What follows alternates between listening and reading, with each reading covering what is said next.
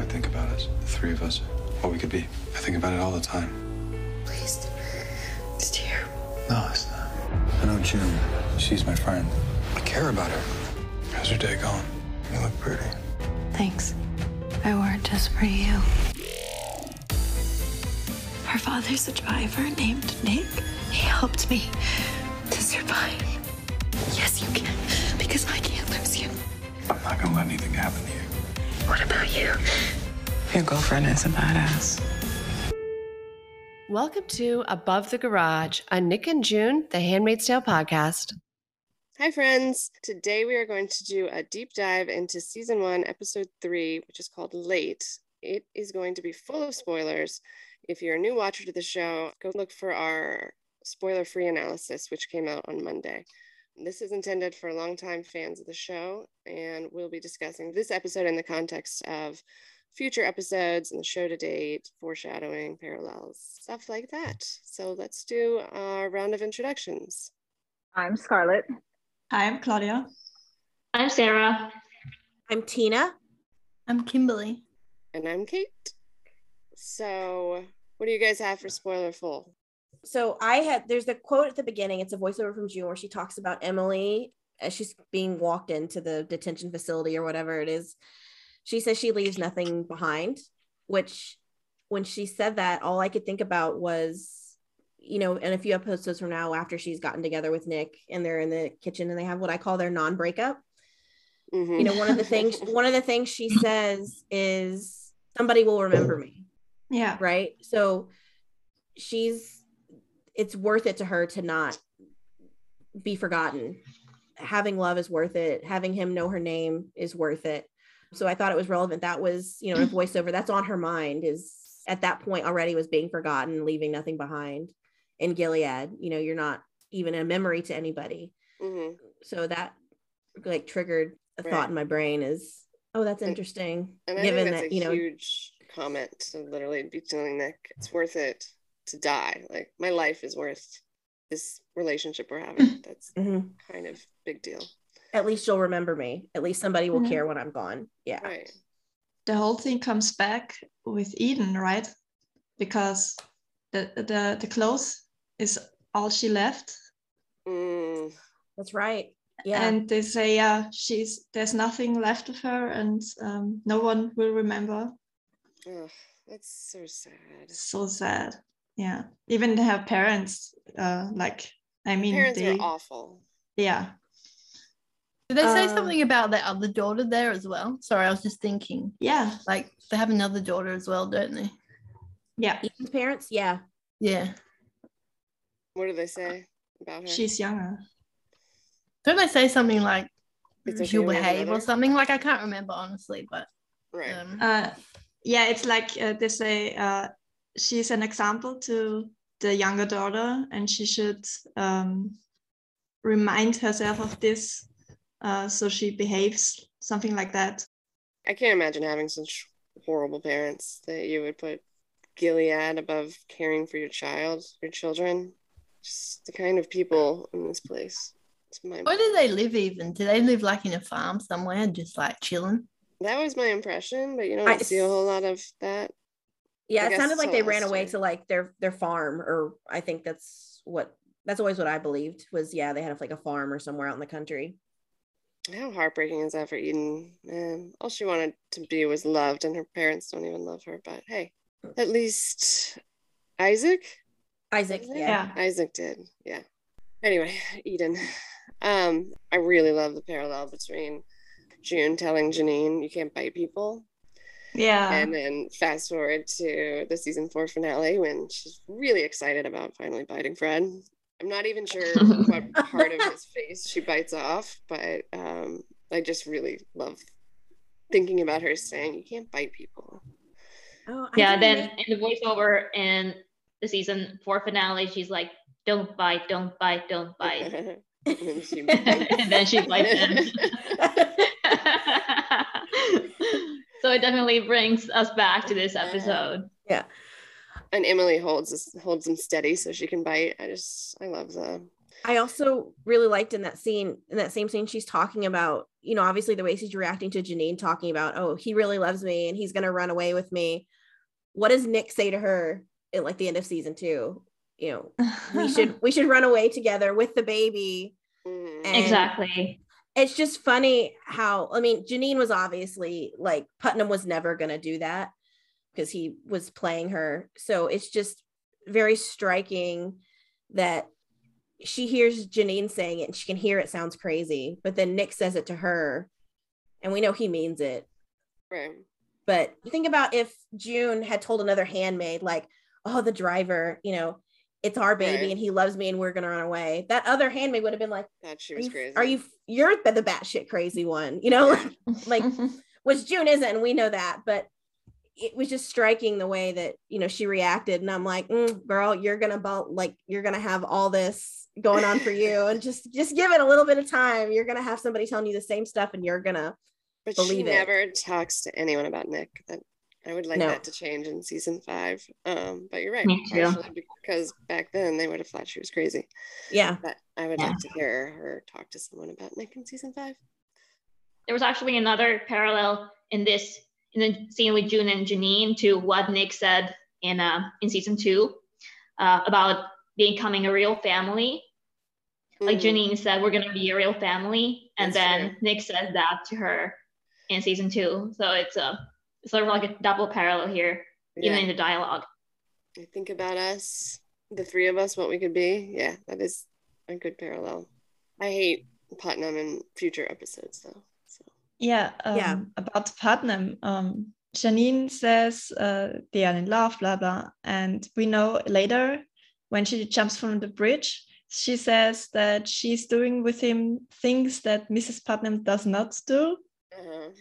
So I was sitting there and thinking like, do they still have sex? Because Fred and Serena obviously don't. Right. And I thought it's like forbidden between unfruitful That doesn't make any couples. Sense to me. If you want to have babies, why wouldn't you just also be having sex with your wife? Remember, they try for 2 years, and if they can't have a baby, then they would get assigned a handmaid. And sex should be for procreation. So then I guess it's, if you cannot procreate, you can't have sex. Yeah. I thought it wasn't allowed for married couples to have sex if they can procreate. Yeah, I think that's true. It's stupid, but I think it's true. I was just going to say, do we ever find out why they chopped his arm off? Why his arm? Yeah. That's a good point. Huh. Is it somewhere in the Bible? Yeah, I was thinking it must be in their law somewhere, but I don't know if we ever saw or heard why it was that. Isn't it Mrs. Putnam, the one that like talks, and that's why he has his hand cut off? She told on him. She told on him. I was gonna say it in Spanish. I'm like, I can't say that in Spanish. That's exactly what I meant. And it had to do something with Janine. I just can't pinpoint what it was because it was right after the bridge scene, right? Well, I think a lot comes out on the bridge. She says stuff that incriminates him. Didn't she say like she was like sucked his dick and all that stuff? I mean, she I think she did. Yeah. That's what I was thinking. Yeah, but I don't know why that equates to losing your arm. Yeah, I don't either. He should lose his dick. Yeah, they can't do that because then he can't have a baby. Yeah, I was gonna say arm it is then, and that goes back to, you know, at the end of the spoiler free, we were talking about the hospital is only used for mutilating women. It's only used to dole out punishments as well, right? I was thinking, I couldn't say it, but like they, you know, at the end of episode 10, they take him, they cut off his arm. Right. Mm-hmm. You know, at the end of season 2, they take Serena, they cut off her finger. Uh-huh. So they would have used it where they plucked out Janine's eye. So I think the healthcare system does only exist to mutilate, to punish, or to try and save pregnancy, like they do with June in the middle of season 2. There's no other purpose to give anybody any sort of healthcare. You know, everybody's expendable. They just, if a Martha dies, well, we've got another one. We'll just pull her from wherever. You know, here's a new one. I have something for the moment Nick brings her to the house.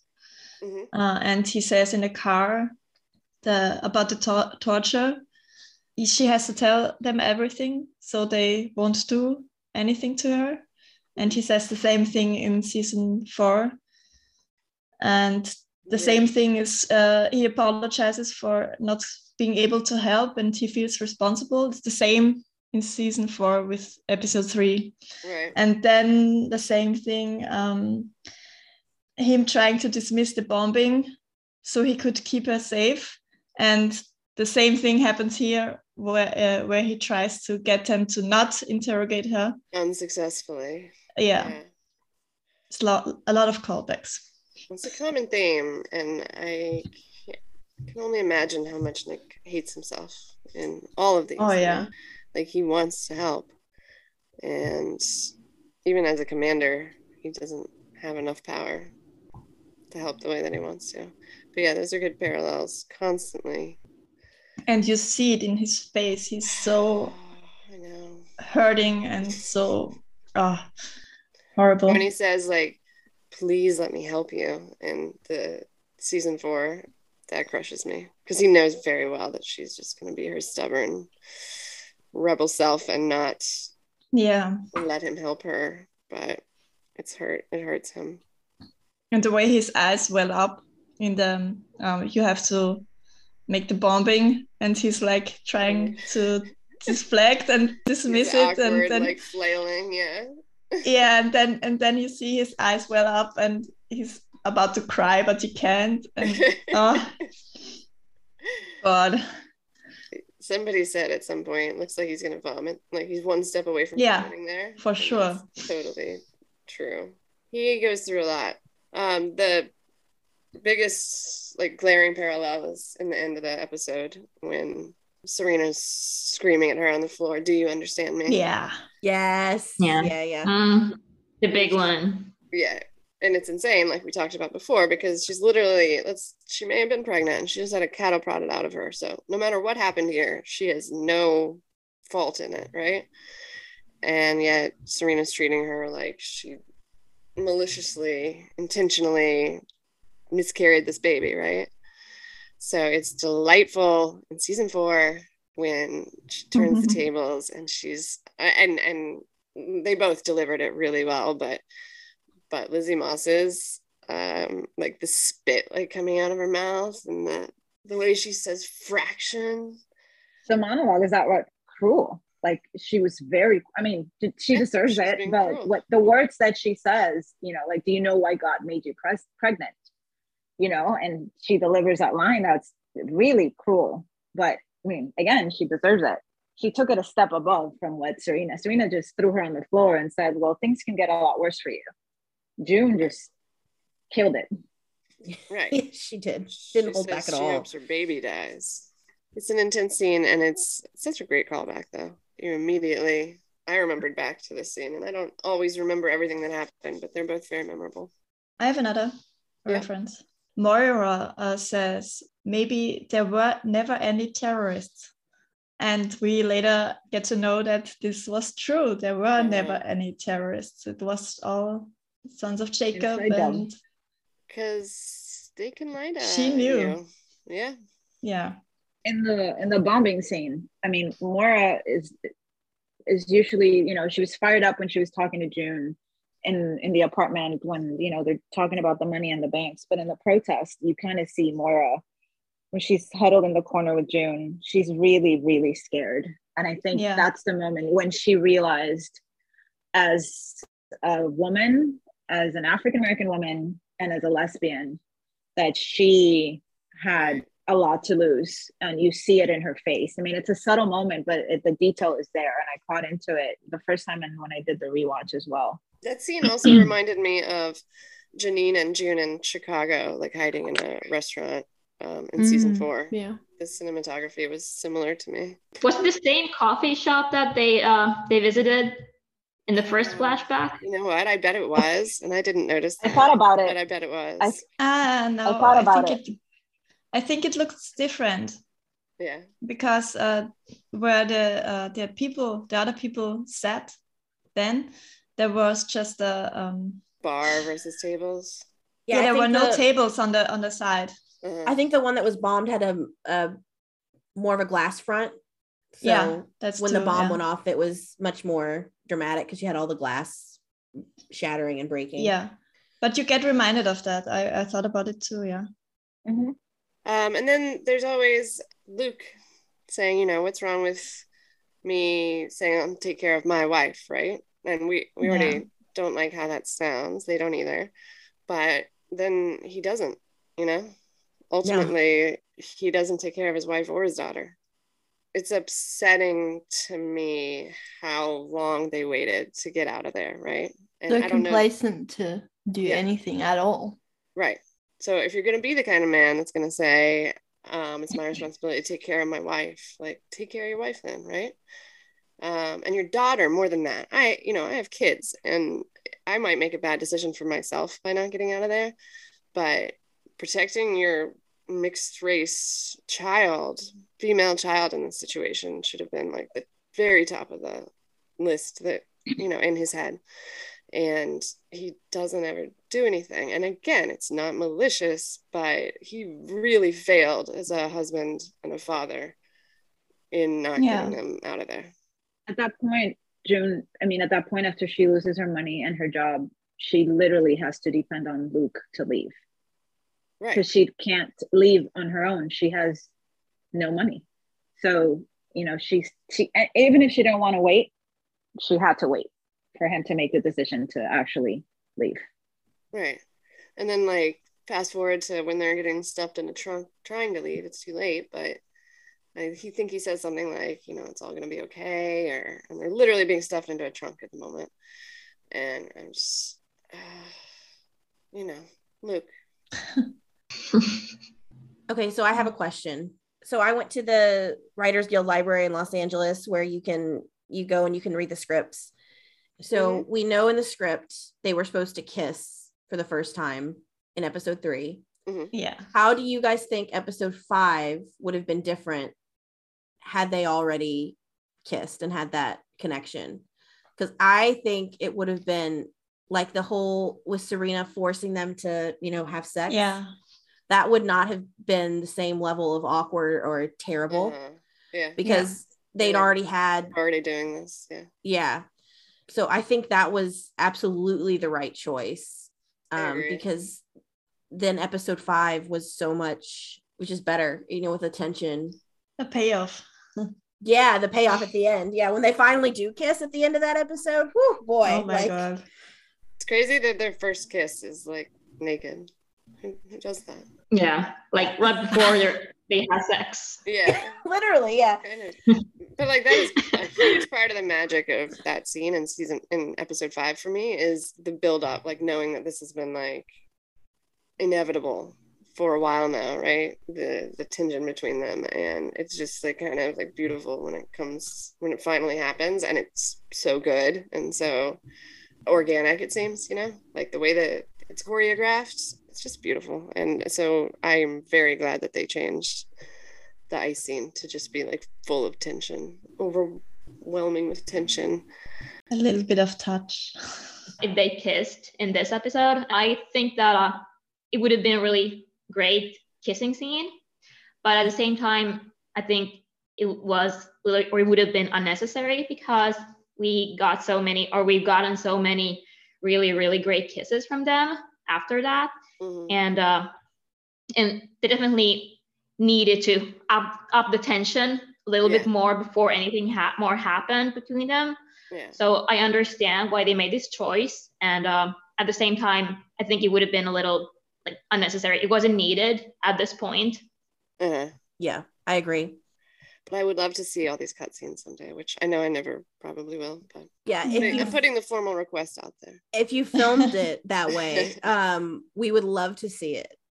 Just help with our research for the podcast. If you happen to do a take where they kissed, but you ended up cutting it, that's cool. I get it. We support it, but also, can we see it? Like, or like a full body shot where you see where their hands are. It's for science. One scene that I would really like to see that is not relevant here is when she sees Hannah at the summer house, and then like Hannah leaves. She's on the snow and on her knees, and he like runs to her and apparently drops to his knees to hold her. I would like to see the wide Yeah, I've never understood exactly how they're standing, because he had to have dropped to his knees, but then because he gets up, yeah, he drops. I want to see him running over there too. I want to see all of that. I have watched this exact scene yesterday because I don't know. I have seen something before about him holding her so she doesn't run outside after Hannah. And he says, he whispers to her, "Stay inside, stay inside, stay inside." And she just runs off. Oh, really? And she talks to Hannah, and then Hannah's gone, and she sobs, and you see his feet in the back and slowly coming up. And before you notice that he's there with her and hugging her, you hear his breath, and so you know he's there. Yeah, you see that the feet are leaving the frame, and then you hear him. Then you hear him breathing, and then his arms are there. So it was kind of nicely done, but yeah, I would love to see the whole thing too, because he has to drop. Maybe that's why he, you hear the breathing, because he had to get down. Dropping, yeah. Yeah. Also, can I say, this is the stuff we pick up on. We get so little, like we have to pick up on, we can hear him breathing just out of frame, and then he's there. I gotta go back and watch now, because I didn't notice the breath, so. It's like whoever Gilead got romance. That shot. It's Gilead romance, exactly. You gotta really blow up every little moment. This is not a romantic story, guys. Remember, come on. We're not supposed to like it. That's right. No. It's so funny that people say that when it's literally the point of the story. It's not the whole point of the story, but the fact that June's love is what there is to live for, you know. She says it in the show, it's very important to her, it keeps her alive. It's not the primary point, I don't mean that, but it's such a huge component that to dismiss it entirely, I don't understand how that works. It's love and connection to other human beings, so it's not just the romance between them, which is obviously a big part, but the episode in season 2 where Janine's baby is just terrible, she's not being loved by her mother. Love in all different forms, that's what we live for, human connection, the connection with the other handmaids. It is an important part of the story, it's very important, and that is the point of it, is humans need love and connection to thrive and to exist, or otherwise why am I watching this show, just to watch people get tortured and raped? No, she says it in each season at least once, is this big moment where she says you can't live without love. The first time was with Fred in his study, where she said, love is the one thing you need. And in season 2, she tells Luke that she found love, kind of, that Polly was made out of love. In season 3, she says, in the scene where after Nick visits her, she sits at the table and says, if she never can have something like this, love, she has to die, something like that. That's so interesting. And so I don't know how people can say the love story is not a part of the story. It is a big part. She says it. She outright says it. Yeah. They also think that maybe if it's a romantic story, which it's not, then it's the man that has to save the woman, and this is a woman-empowered show, so. They just simply think, oh, well, Nick is going to save her. Nick is not saving her. Nick is helping her to survive. Nick is not overbearing, telling her what she has to do to stay, look, I think you should do this, but he knows she's going to make her own decisions, and he's going to be there even when she fucks up. We've seen that since the beginning. Yeah. But I also like that ice touch is their first of many touches. He's such a tactile person that he will, they're crossing a room at the same time and they reach out to touch fingers. And, after the first sex scene, he was risking his life to touch her fingers. I love that about their relationship. And then he does it in Washington, D.C., in front of a room full of handmaids. That's insane. He's taking a picture of it. The camera is pointed to them. Right in front of them, What does he say? It's fancy seeing you here in a place like this, or something. Nice girl like you in a place like this. Oh, nice girl in a place like this. I think that's from the book, in a different part of the book, maybe. Yeah. Also, Serena can fully hear that, but she doesn't react. the touches, that's all. Yeah, I have one thing left. It's when the eyes are there and interrogating June, she's like fully scared of the pain and she doesn't want to get hung on the wall. She's scared to die, right? Right. And fast forward to season 3, where she's borderline suicidal. She is. She's doing everything to get killed. Like, yeah. And in season 4, she's like outright begging Lydia to kill her. So that's quite a ride, I guess. Yeah.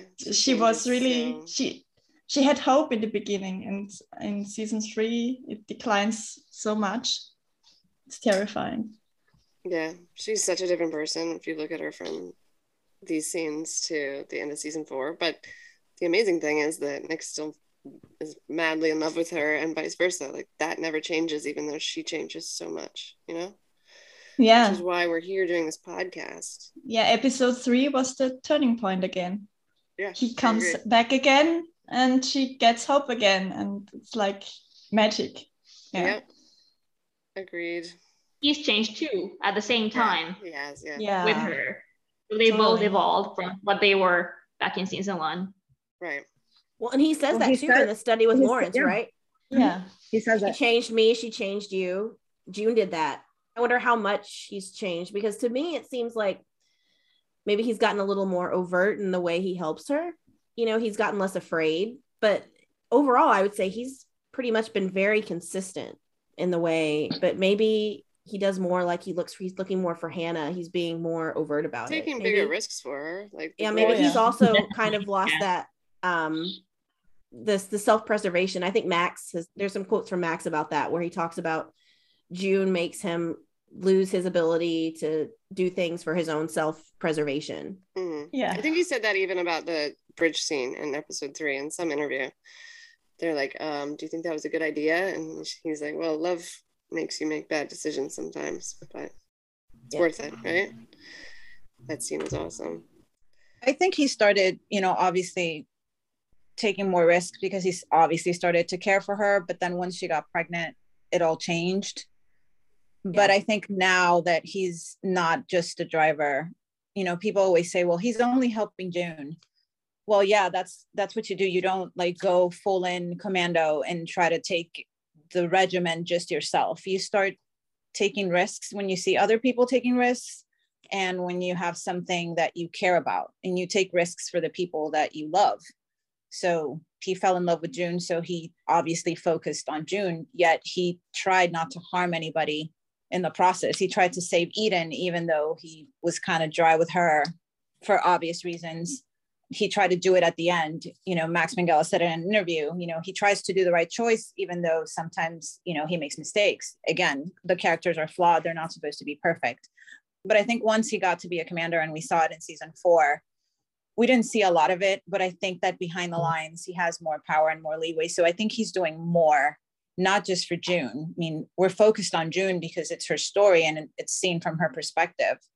But I think he's doing more stuff, and I hope to see it in season 5 towards just trying to hurt Gilead. And I think that's what he means when he says, she changed me.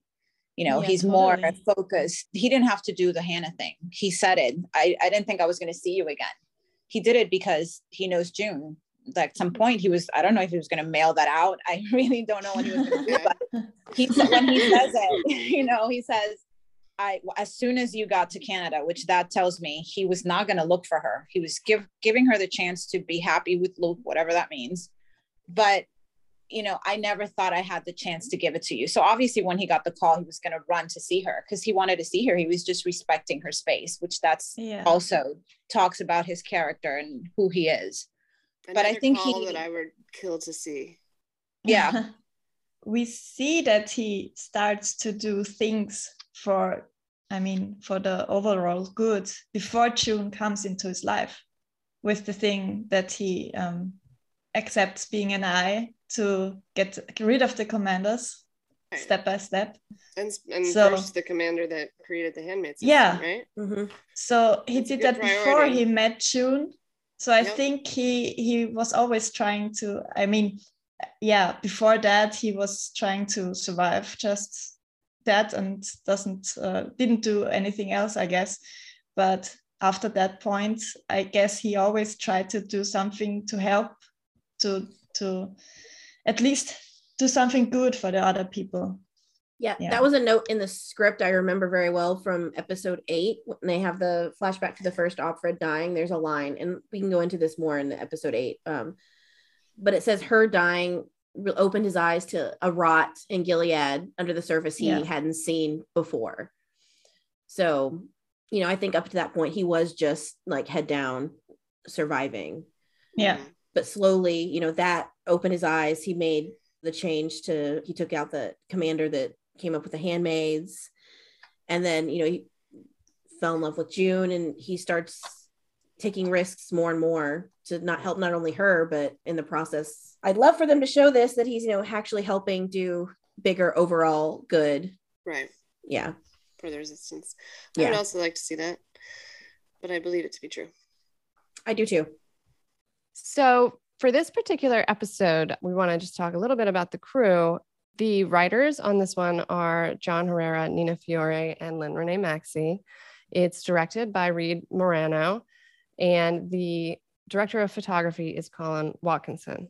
The director of music, as always, is Adam Taylor, and we actually had a note to say about him. So let me introduce my friend Wanda, who you've met on previous episodes. Wanda was pointing out the other day that we occasionally get things wrong in our ramblings, and it would be cooler if we didn't. So tell us about our new segment that we're officially starting next week, Wanda. Okay, so it is called After the Fact, and this is where we fact check what the panel says.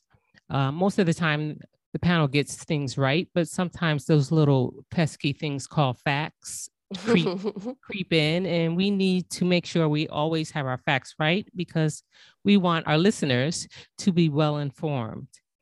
So on the Season 1, Episode 2 podcast, our fearless leader, Kate, gave a shout out to Adam Taylor. Now, Adam is receiving of all the accolades that he can get, but we want to make sure we give credit where credit is due. So I have it from a reliable source as to how the music choices are made on The Handmaid's Tale.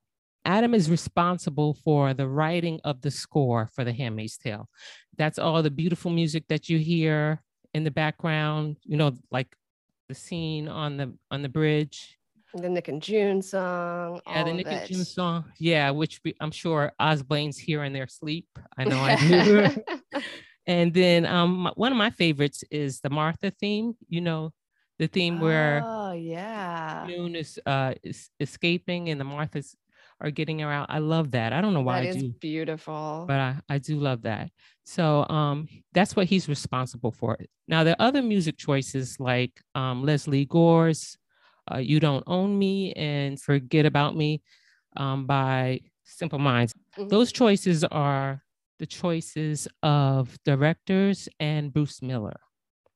And I know for a fact that Bruce Miller made the choice to use that song in the last episode of the season when Offred is when she gets on the he made excellent choice. Yeah, I just wanted to revise my shout out then, and I appreciate the correction. But Reed Morano, that song was the most perfect choice. Right, it was. She's and she's brilliant too. And then there are also sometimes that the music supervisor submits multiple tracks as ideas, and those are approved by Bruce or Lizzie. So like you said, shout out to Reed Morano. We also need to give her credit for bringing Adam aboard. She did. Yep. She had collaborated with him previously and thought that he would be perfect to create Gilead sound. So what she did was she created a playlist of all his whole catalog, and she wouldn't give up. She kept bothering everybody until he was allowed to come on board. No, that's fantastic. And what a lasting effect on the show then she had, right? Right. I mean, her presence is ever going to be with this show forever. So yeah, and he's phenomenal. So, all right. Well, thank you for that taste. Did you have any other corrections? No. Today? Okay. No. So you're going to have a whole list of them next week, right? Catching up on four episodes. Right. We have a few that we have to, I think we're going to go back to episode 2 and then episode 3. We'll do that. Those two together. Yeah, and you haven't even heard 4 yet. So could be a long one.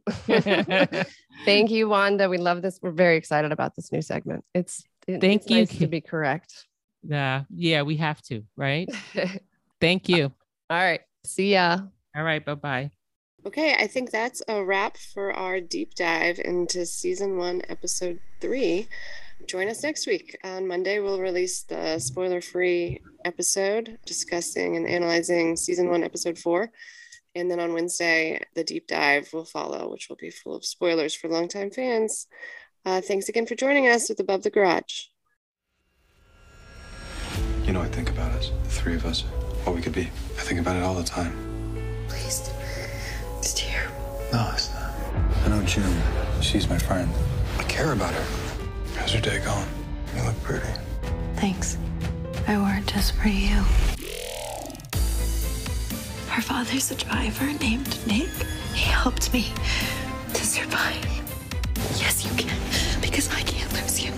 I'm not gonna let anything happen to you. What about you? Your girlfriend is a badass.